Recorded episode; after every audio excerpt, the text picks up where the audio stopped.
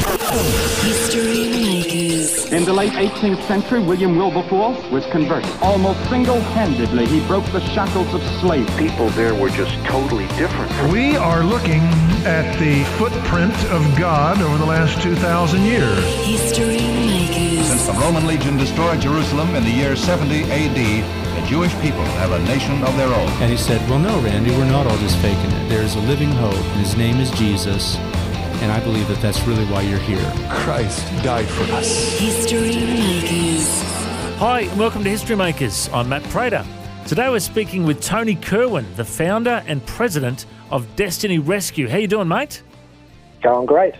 It's Going great. to connect with you today, and uh, I've been a big fan of Destiny Rescue for many years. I'm looking forward to hearing you share the story today. But let's hear a bit of your story, mate. Whereabouts were you born and raised? I was actually born in Pukekohe, New Zealand. Mm-hmm. Um, lived there for the first 10 years. Um, and then as a family, we moved over to Australia. And uh, Dad went through Bible college and ended up uh, starting the church up in Cairns, North Queensland. Okay. Yeah, lived there for another 20 years. And you were involved in youth ministry there for a while, hey? Yeah, yeah, I did a little, a little bits and pieces. Mm-hmm. And what about your faith journey? Did you come to the Lord at an early age? Yeah, I, I would guess I was around five. I was, I was a young fella going to Sunday school in, in New Zealand, and that's where I definitely made my first commitment. Mm-hmm. And you've been involved in seeing children rescued from poverty and abuse for many years.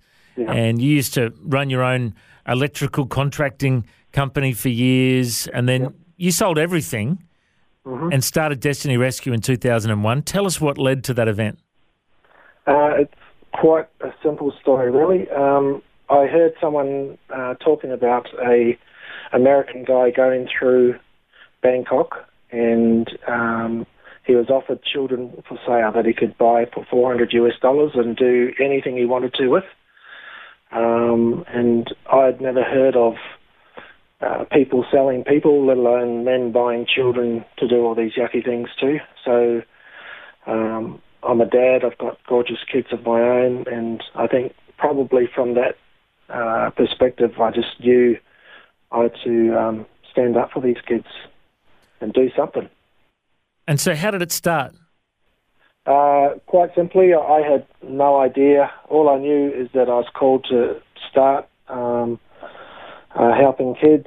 Um, I knew that we were called to be rescuing children out of the sex trade, but when uh, we first start, started, I um, believed God put widows and orphans on my heart, which I believe was just a, a learning ground for me. Um, so I simply jumped on the internet and tried to search for the uh, worst country in the world, most poverty and whatever, and um, Mozambique was actually the first um, country that we started because it was going through droughts and floods and had come out of a civil war and, and things were pretty ugly. So I simply jumped on a plane and flew over there and went through the slums and identified 234 orphan children um, that were still living with their widowed mum and started the project.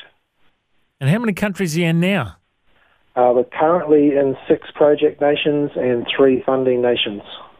It's been incredible the growth, and uh, you know I, I visited Cambodia and Thailand a number of years back and uh, connected with Destiny Rescue orphanages there, and I remember seeing a bunch of young girls in Cambodia uh, make some Anzac cookies and make me a make me a coffee, and they were very shy and they were very standoffish because you know I'm a big white Aussie bloke, and uh, I'm probably I probably look like one of the guys that may have you know uh, abused them in the past. Yep. And uh, I, I just smiled and loved them, and I did some juggling actually, and I think I won won their hearts over, uh, and ended up chatting to them, showing them photos of my my kids, and Yeah. uh, I just it just broke my heart what these young girls had been through, and then I saw them end up uh, sewing dresses for a, a Brisbane ballet company, and I thought, wow, they- they're getting skills. They're learning how to not just get a hand out, but a hand up. You know, uh, tell us how all, the, all this came about. You know, uh, the, the idea of training them and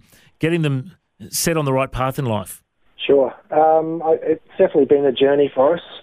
um, we found as we started to try and rescue these kids out of the sex trade uh, that it wasn't enough just to get them out of the brothels um, because if we didn't uh, train them and give them a way that they could produce an income, the same pressures that got them into that yucky stuff in the first place are still there. So we found out fairly quickly on it that uh, we had to give them training. A lot of that can uh, be done in house. Like we've we've started quite a few businesses, um, coffee coffee shops, restaurants, uh, hair salon, uh, sewing, screen printing, jewelry making.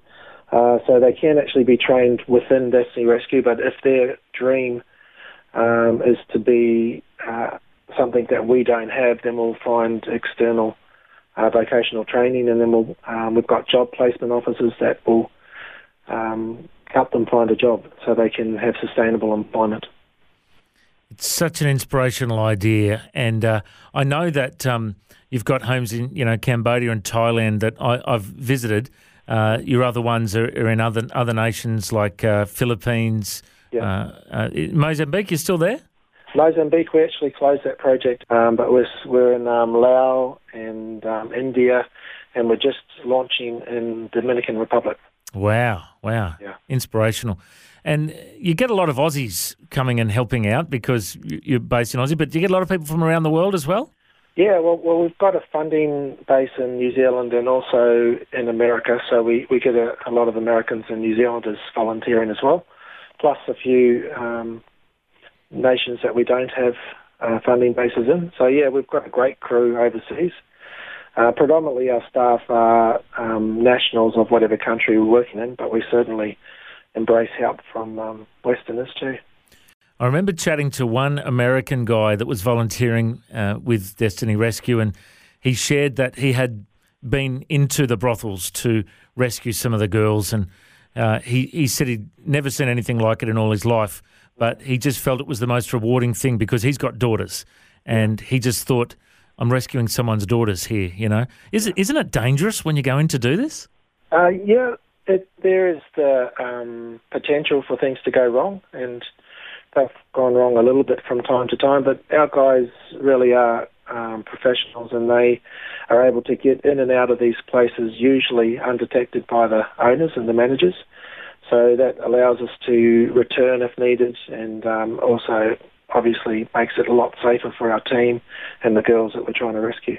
When the girls get rescued from the brothel, mm-hmm. do they get then taken to a safe home and get medical checks? What's what's the process? Sure. Um, most of the girls we rescue come straight into our home and uh, they're immediately um, hooked up with a caseworker and also uh, some form of me- medical liaison, and they'll do medical checks, and then also our counsellors will do um, psych tests and all that sort of stuff. So the goal is once they enter the program within six to 12 months, that they'll be able to walk out the door um, as whole as possible, um, that they'd be functional um, be, and be able to reintegrate them back into normal society. So, yeah, we try and attack everything and fix it up. And since 2011, you've rescued over 1,100 children from the sex trade, and that number continues to climb. Now. Sorry, 1,400. Wow, wow. Yeah. Uh, it's incredible to see the uh, the the impact that you're having. Uh, uh, do a lot of the girls end up working back in the homes? Uh, we have had some work in the homes, or um, by far uh, the ones that stay with us would work in one of our businesses. Mm-hmm. Um, but we also, the majority of the girls, we would move through the program and back into just normal uh, life within wherever they're from. Um, could be a nurse or an accountant or, uh, you know, having a stall at the market, just whatever their their dream is. We try and empower them into that. So yeah, um, And- some with us, some some move through. And do you ever rescue boys?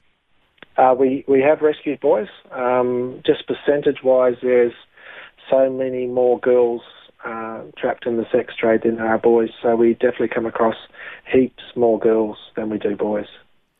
And tell us a bit about uh, the conversion rate. Do, do they all come to Christ, or just most of them? Uh, all I can say with 100% certainty is every child is given multiple opportunities to receive Christ. And because they've really seen the love of God in a very tangible, practical way. Um, by far majority um, give their hearts to Jesus. And, I mean, a story I love to tell is um, in Cambodia, we had 91 girls that we had freshly rescued, and we presented God to them for the very first time, and all 91 of them gave their hearts to Jesus. Mm. But um, you know, regardless of whether they choose the Christian faith or not, we we love them just as much. We give them just as much help. Um, it's it's not dependent on them becoming Christians by any shape or form. Because in a lot of the nations you're working in, uh, Buddhism would be the primary religion. Is that right? Absolutely. Yep. Yes. Yeah, And- high ninety percent is. High ninety percent. And do you find that a lot of them are just kind of Buddhist by tradition, or are they devout Buddhists? Uh, most of them are. It's just so intertwined with their uh, culture, their day-to-day living that um, yeah, it's just. I wouldn't say very many of them are devout Buddhists. It's Mm. just been something they've brought up on. I guess um, same as a lot of Aussies would call ourselves a Christian nation, but um, we probably don't all live exactly. Well, none of us live exactly what the Bible says, but none of us, most of us, probably don't live it out as a um, a living faith. Now, you guys partner with churches, and uh, people can, you know, obviously make donations. People can connect with you on social media. What about short-term mission trips? Is that something that that you guys are promoting a lot? Yeah, we do. We have um, teams going over every month, except for probably December around Christmas. Um, I think last year we had 32 teams come over, um, and they're all most of them are two-week trips. Um, we might have one or two one-week trips for those who can't do a full two-week. So yeah, basically any date that you could think of, um, there's probably going to be a team trip available. So just jump online. All that info's there. And what kind of work do they do on the trip? Um, a lot of it is just seeing the work for themselves firsthand, and then it comes down to the makeup of the team and the skill set that the um, team members have. So if there's builders, then obviously they might do some sort of building, or we might go up into hill tribe villages and dig a uh, fish pond, or put in a toilet, or put in running water for someone, or um, we might paint, uh, repaint one of the children's homes. It's wide variety of things, or it might be as simple as sitting down with the rescue girls and painting their nails, um, and braiding their hair and making them feel special. So it just comes back to uh, what the makeup is of the team and, and also the needs at the time. And I know that uh, when it comes to the work of Destiny Rescue, uh, you're very much at a grassroots level, uh, dealing with the girls one on one and rescuing them. But I've heard of other groups like International Justice Mission. I heard Gary Haugen speak years ago, and he shared about the corruption uh, when it comes to the brothel owners, the police, the judges. Uh, do, do you find that that's that's still rife? Yeah, absolutely. I mean, um, we we do that side of things same as IJM. We go in there and uh, work with the police, and we do raids and get people arrested and thrown in jail and brothels shut down. And uh, it really is so important to make those key contacts with the police because if you're dealing with ones that are corrupt, then um, we've proven ourselves that about two out of three raids that we set up fall through because uh, the police call the brothel owner to tell them that they're on their way to do the raid. Um, but when you link in with uh, police that are really there to do their job, we've we've had a hundred percent success rate. So it's um, corruption. Unfortunately, is is a big thing that we have to deal with, but it's a fight worth fighting. Well, it is an inspirational story of uh, a young Kiwi slash Aussie who uh, decided to go out and reach out to the world and, and have a look at uh, all the lives that have been impacted. And I'm sure there's going to be many great stories to come. Uh, now, before we go, I always like to ask our guests to share the good news of Jesus. You know, there might be people listening that have never heard the gospel that might want to respond today. Would you share with our listeners what is the gospel and how do people respond to it? Oh, I mean, it's very uh, simple. I mean, I think if every one of us looked at ourselves, we would see very clearly that we are far from perfect, and um, God is perfect, and, uh, and that that the things that we do wrong is what separates us from God, and the Bible calls that sin, and uh, and God as it says in John 3.16, um, he loves us so much that he is willing to send his son to die for us to make that uh, bridge back to him. And um, I am so grateful that, that he did that because I know how much I sin every single day and, and I'm doing my best to be living um, a, a real Christian life. And um, I'm grateful for um, what Jesus did for me. And, and it's just a simple thing to um, reach out and just talk to God. I mean, He is everywhere, and just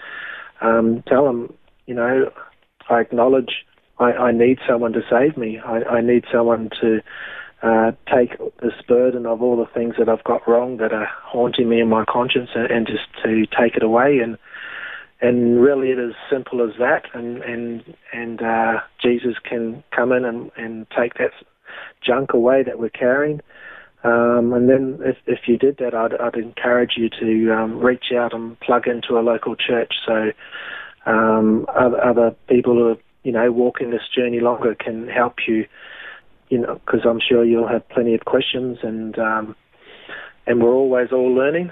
So plug into a local church and um, live strong. Go for it. Absolutely. Well, it's inspirational to hear your story. We've been speaking with Tony Kirwan, the founder of Destiny Rescue. If people want to find out more, you can search for them on Facebook and Twitter and Instagram. DestinyRescue.org is the website. Tony, I reckon you're a history maker. Thanks for joining us. Awesome. Thanks, buddy. Thanks for joining us on History Makers. If you'd like to listen to this interview again, just go to historymakers.tv. There you'll find links to Facebook, Twitter, and Instagram. You can subscribe to our iTunes podcast or check out our YouTube clips. And you can find out about History Makers TV. We are a faith based ministry and we appreciate every donation. You know, the vision of History Makers is to share the good news of Jesus Christ to the nations of the world. If you'd like to partner with us, send us an email info at historymakersradio.com. God bless you. Have an awesome day. I'm Matt Prater, and why don't you go and make history? History Makers. History Makers is proudly sponsored by Bible League, who serve the local church and other partners around the world by providing Bibles, scripture materials, and training to help people meet Jesus. They provide God's Word to a lost and needy world. Bible League plants Bibles in prisons, among persecuted Christians, and in poor nations, bringing the love and light of Christ into many people's lives around the world. Make history today by joining our friends at Bible League and planting a Bible that will help someone meet Jesus. Go to bl.org.au. Station sponsor